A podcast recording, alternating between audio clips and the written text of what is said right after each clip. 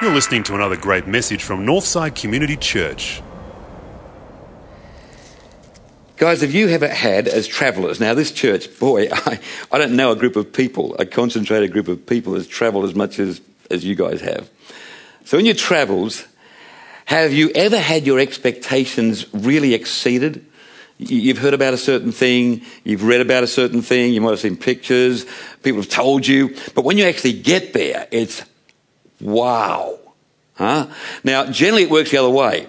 You get told about some place, the expectation builds up, you get there and yeah, okay. I don't forget how disappointed I was with the Mona Lisa. You know, like, uh, uh, I thought it was about as big as that screen, about the screen. You get there and like little, and so you think, hmm, that's interesting. Um, well, I went to France uh, back uh, in 2012 uh, to celebrate our wedding anniversary.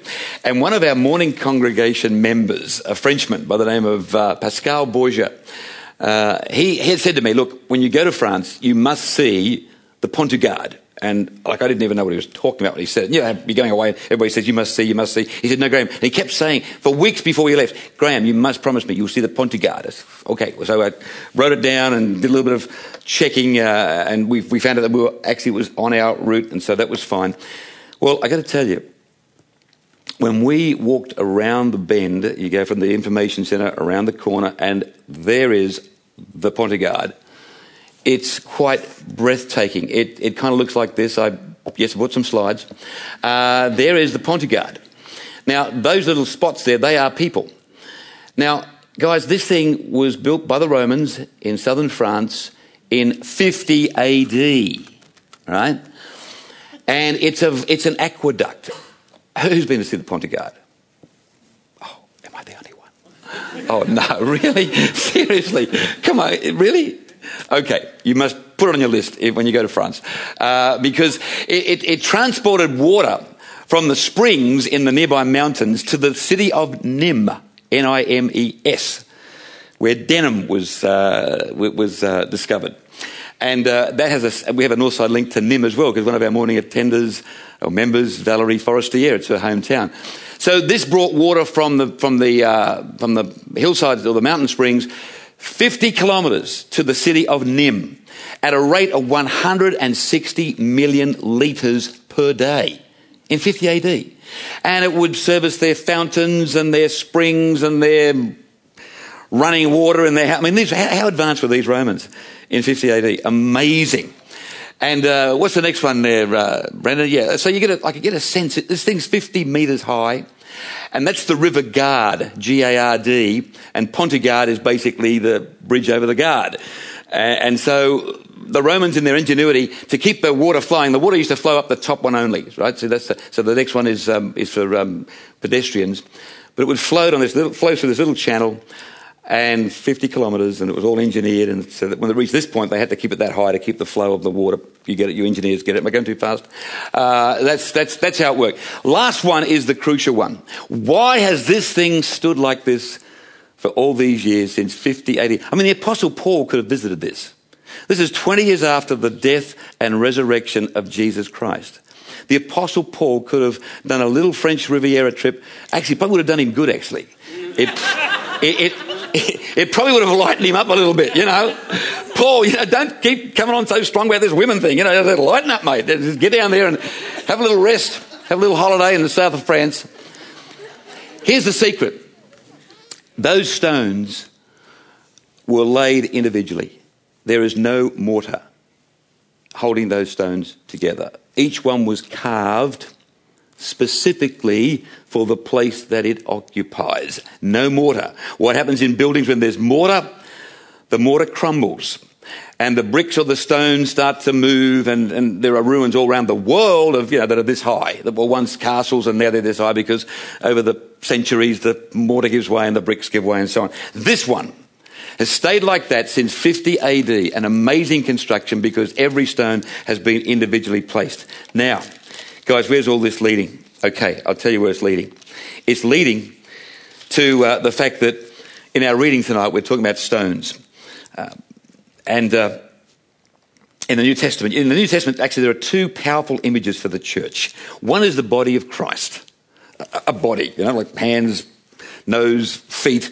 We're familiar with that particular image. Then there's this lesser known image of the church as the temple of God, made up of living stones, each stone carefully placed in position to form something beautiful. Each stone carefully shaped by the master craftsman, God Himself, through the work of the Holy Spirit, and each stone placed carefully in the overall construction. You get the picture.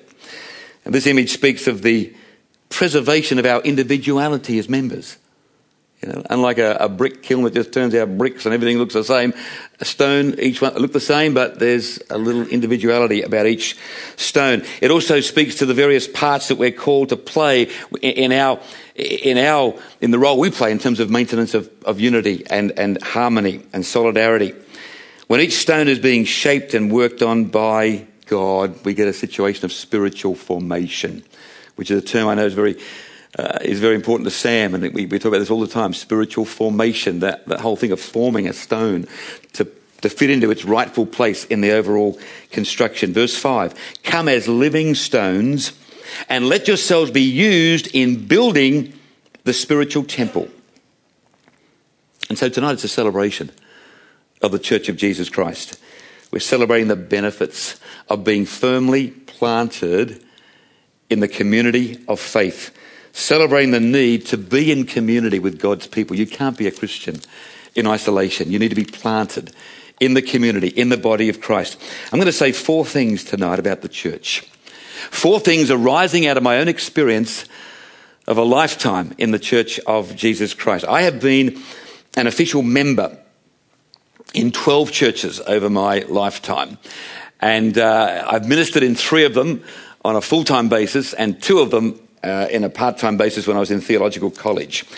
These four things will be positive, they will be realistic, they will be designed to illustrate the uniqueness of this, this organism we call the body of Christ or the temple of God, the stones being placed in their rightful positions.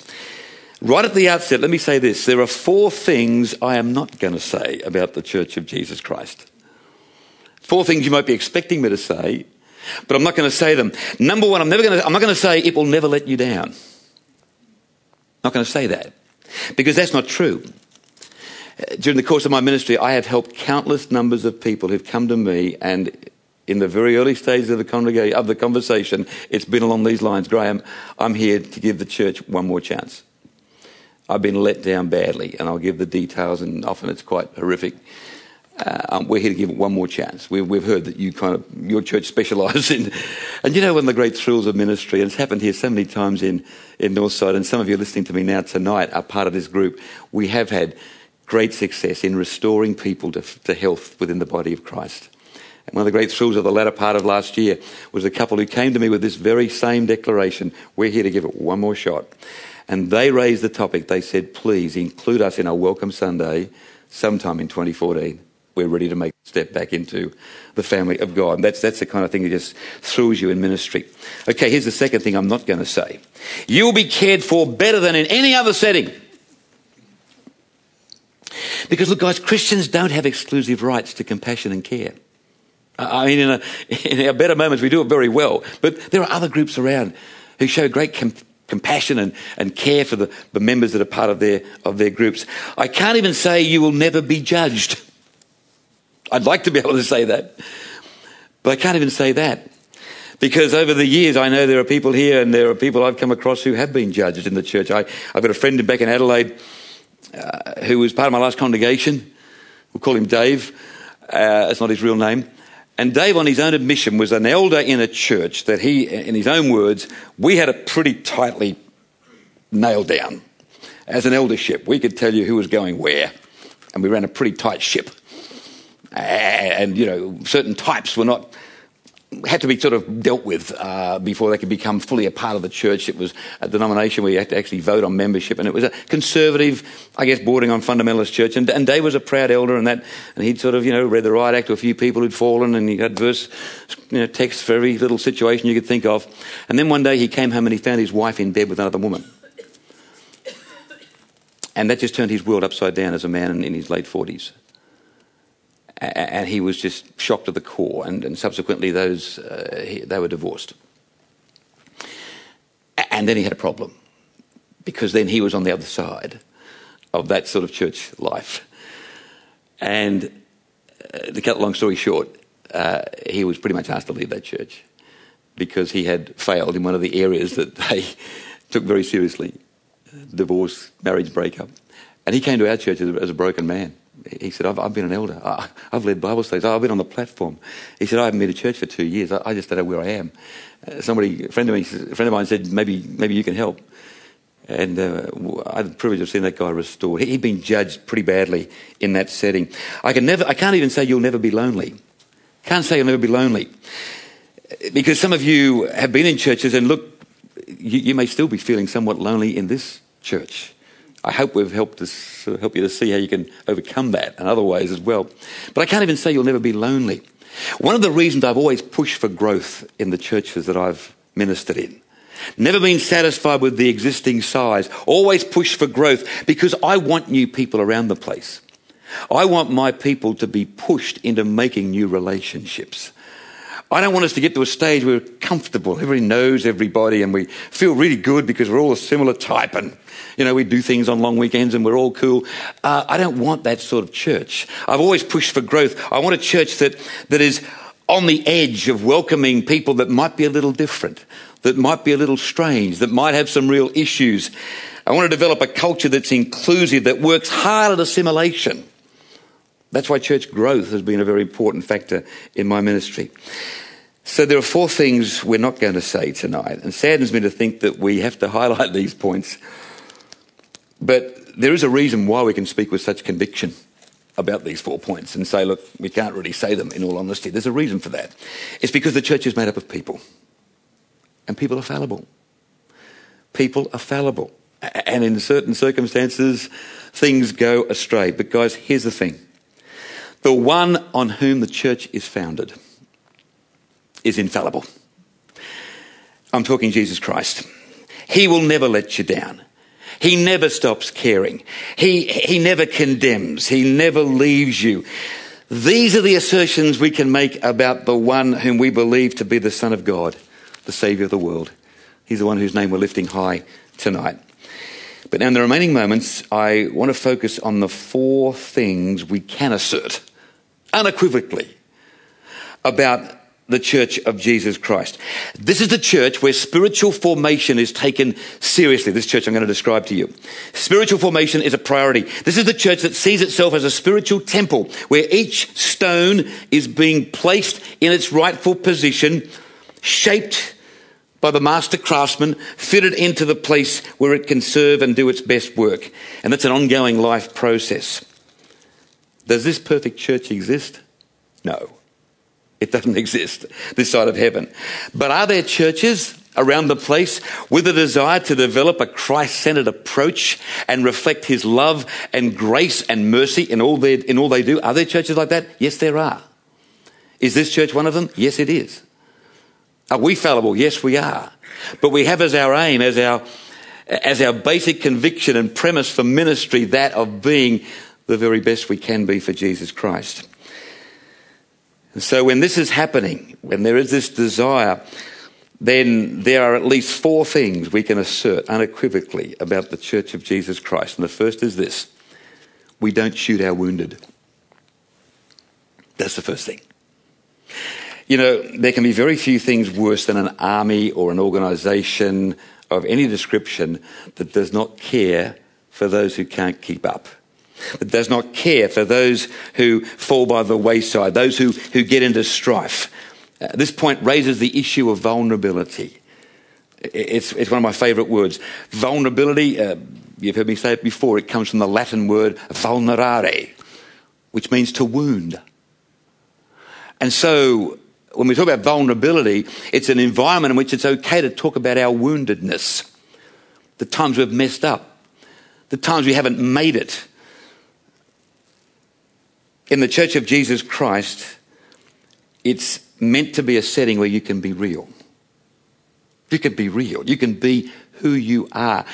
Not just left as you are. God wants to do this shaping, this crafting work on you to put you in your right, but you can come as you are. There's no pretense. We will minister. We will care because that's what we receive from Jesus. Remember the woman at the well? I love that story where she wanted to keep the conversation very superficial. Uh, Jesus came and he knew straight away what her issues were. And uh, she wanted to talk about worship and, oh, well, you, because you Jews say you should worship there and we Samaritans say here. And, and Jesus said, hey, listen, you've been married five times, haven't you? Ooh. Yeah. You've been on RSVP, eHarmony, you just haven't found the right one yet, right? I, I know that. And uh, you're living with a guy, right? You go, oh, please, no, no it's, it's okay. You're living with a guy right now, not your husband. It's okay. Yeah. We can talk. Let's be real. Your sin is not terminal. I can restore you. I can heal you. This is Jesus, you know. Vulnerability. She learned a huge lesson that day in that area. Here's the second thing. Where you're going is more important than where you've been in the Church of Jesus Christ. Where they're building blocks being placed into their rightful position, people are being planted. It's kind of linked to the last point, but it's also to do with grace and it's to do with forgiveness. It's to do with fiercely resisting our natural tendency to judge. We've all got it leaving the judging to Him. That's, that's I've found the most liberating thing in, in Christianity. Leave the judging to Jesus, to God. That's their work, not ours. We've got a morning attender here. She's just been coming for a short time. And uh, gosh, it really, I've heard this so many times, but it really hurt me. Never, it always hurts me. She says, her, her daughter rang me and said, Thank you for caring for my mother I said, she's only been here one week. She said, yeah, I know, but she thinks she's found the church for her because she's been trying to get churches in this area. And she's been a Christian all her life, but she's finding blockages and walls because, you see, about six months ago, her and dad divorced after 37 years.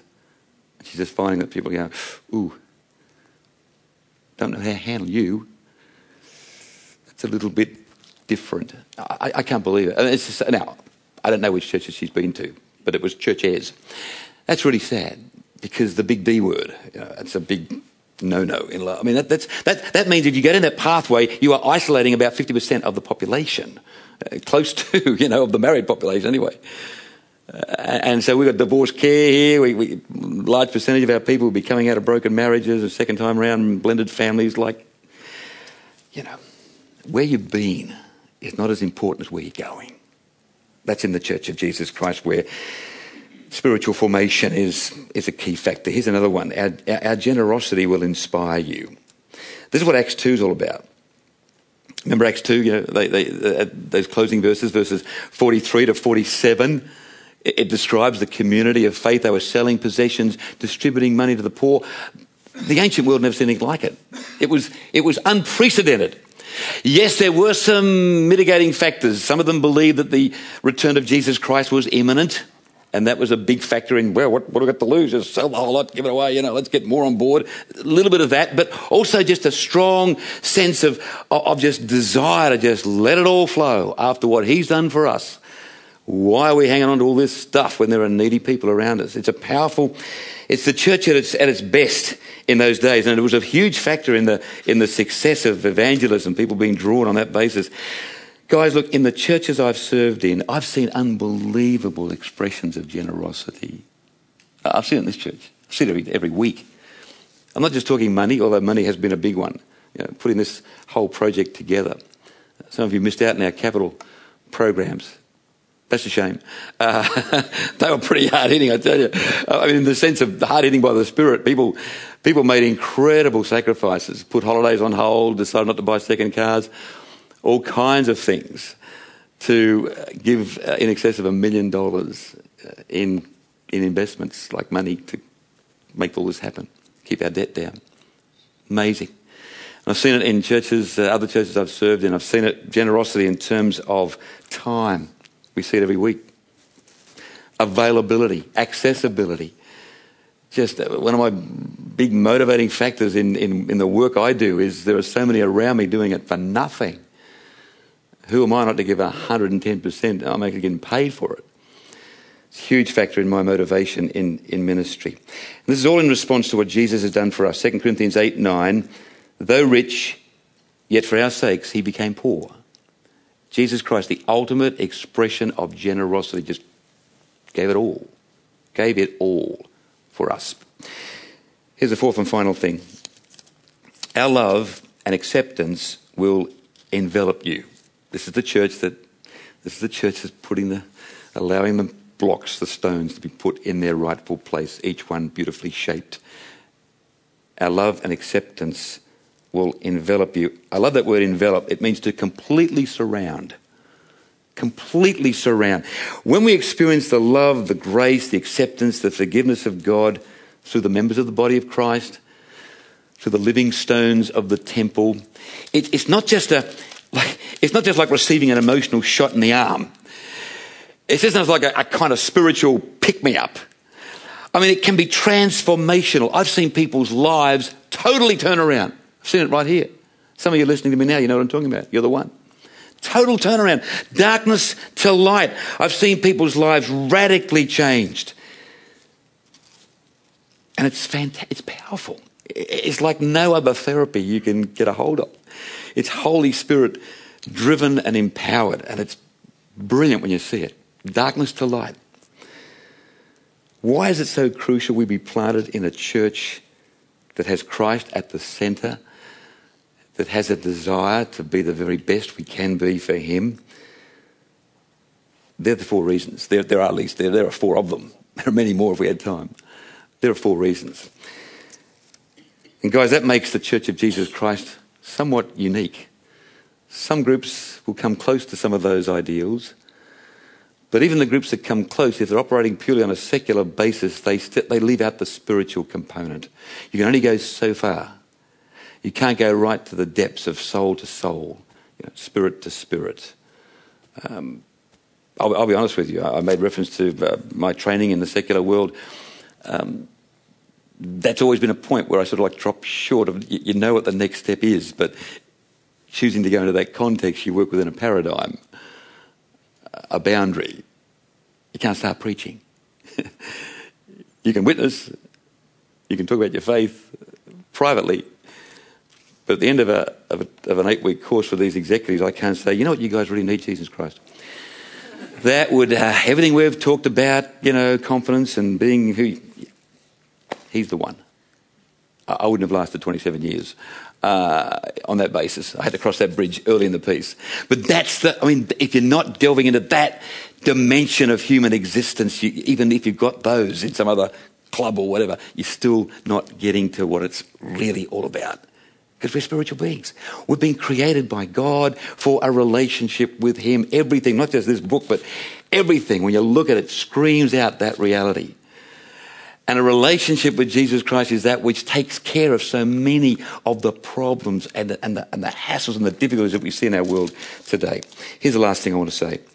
There's an aspect of being a living stone in God's temple we, we just need to touch on. Because, in one sense, it, it crystallizes everything I've said so far, in one sense. We have to go to a verse in Matthew's Gospel, uh, rather, Mark's Gospel, sorry, Mark chapter 10 and it's, uh, it's verses 29 and 30, two verses. Listen to this. He, the disciples, the background of this is the disciples have said, uh, Lord, we've left everything. You know, we, have really given ourselves to you. We, have become, you know, part of your living stones, your body. We, we, we've given over everything. Like, what's in it for us? You know, so far it's been pretty much, you know, roughing it, no five star accommodation, a lot of sleepless nights, a lot of persecution. What, what's happening? What's in it for us? And Jesus says this in verse 29. Yes, said Jesus, I tell you, those who leave home, or brothers, or sisters, or mother, or father, or children, or property, for me and for the gospel, will receive much more in this present age. They will receive a hundred times more houses, brothers, sisters, mothers, children, and property, and persecutions as well. And in the age to come, they will receive eternal life. Now, that can look like the health wealth theology that we, we're all a bit scared of. At least I hope we are because it's not biblical. You know, come to Jesus and, you know, you'll go from a Commodore to a BMW, you know, because there it is, you know, and you'll, and you'll get bigger homes and bigger houses and better jobs and it's all there in Jesus and that's what we base it on. No, no, no, that wasn't what he was talking about. He was talking about entry into the family of God all of a sudden multiplies the number of brothers you have and the number of sisters you have and the number of homes where you could lob and say, hey, I'm really down on my, come on in, man. Wow, we welcome you. You, you that's, we're here for you.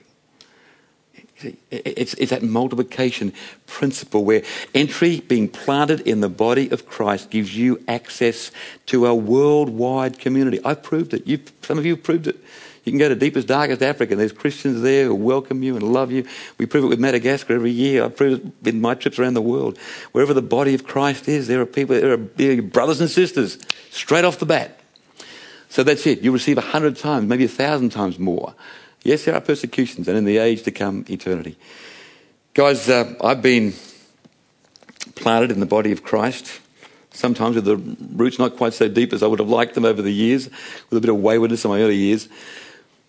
But I'm here to tell you tonight I have not one regret about choosing to be a Christian when I was 15 years of age.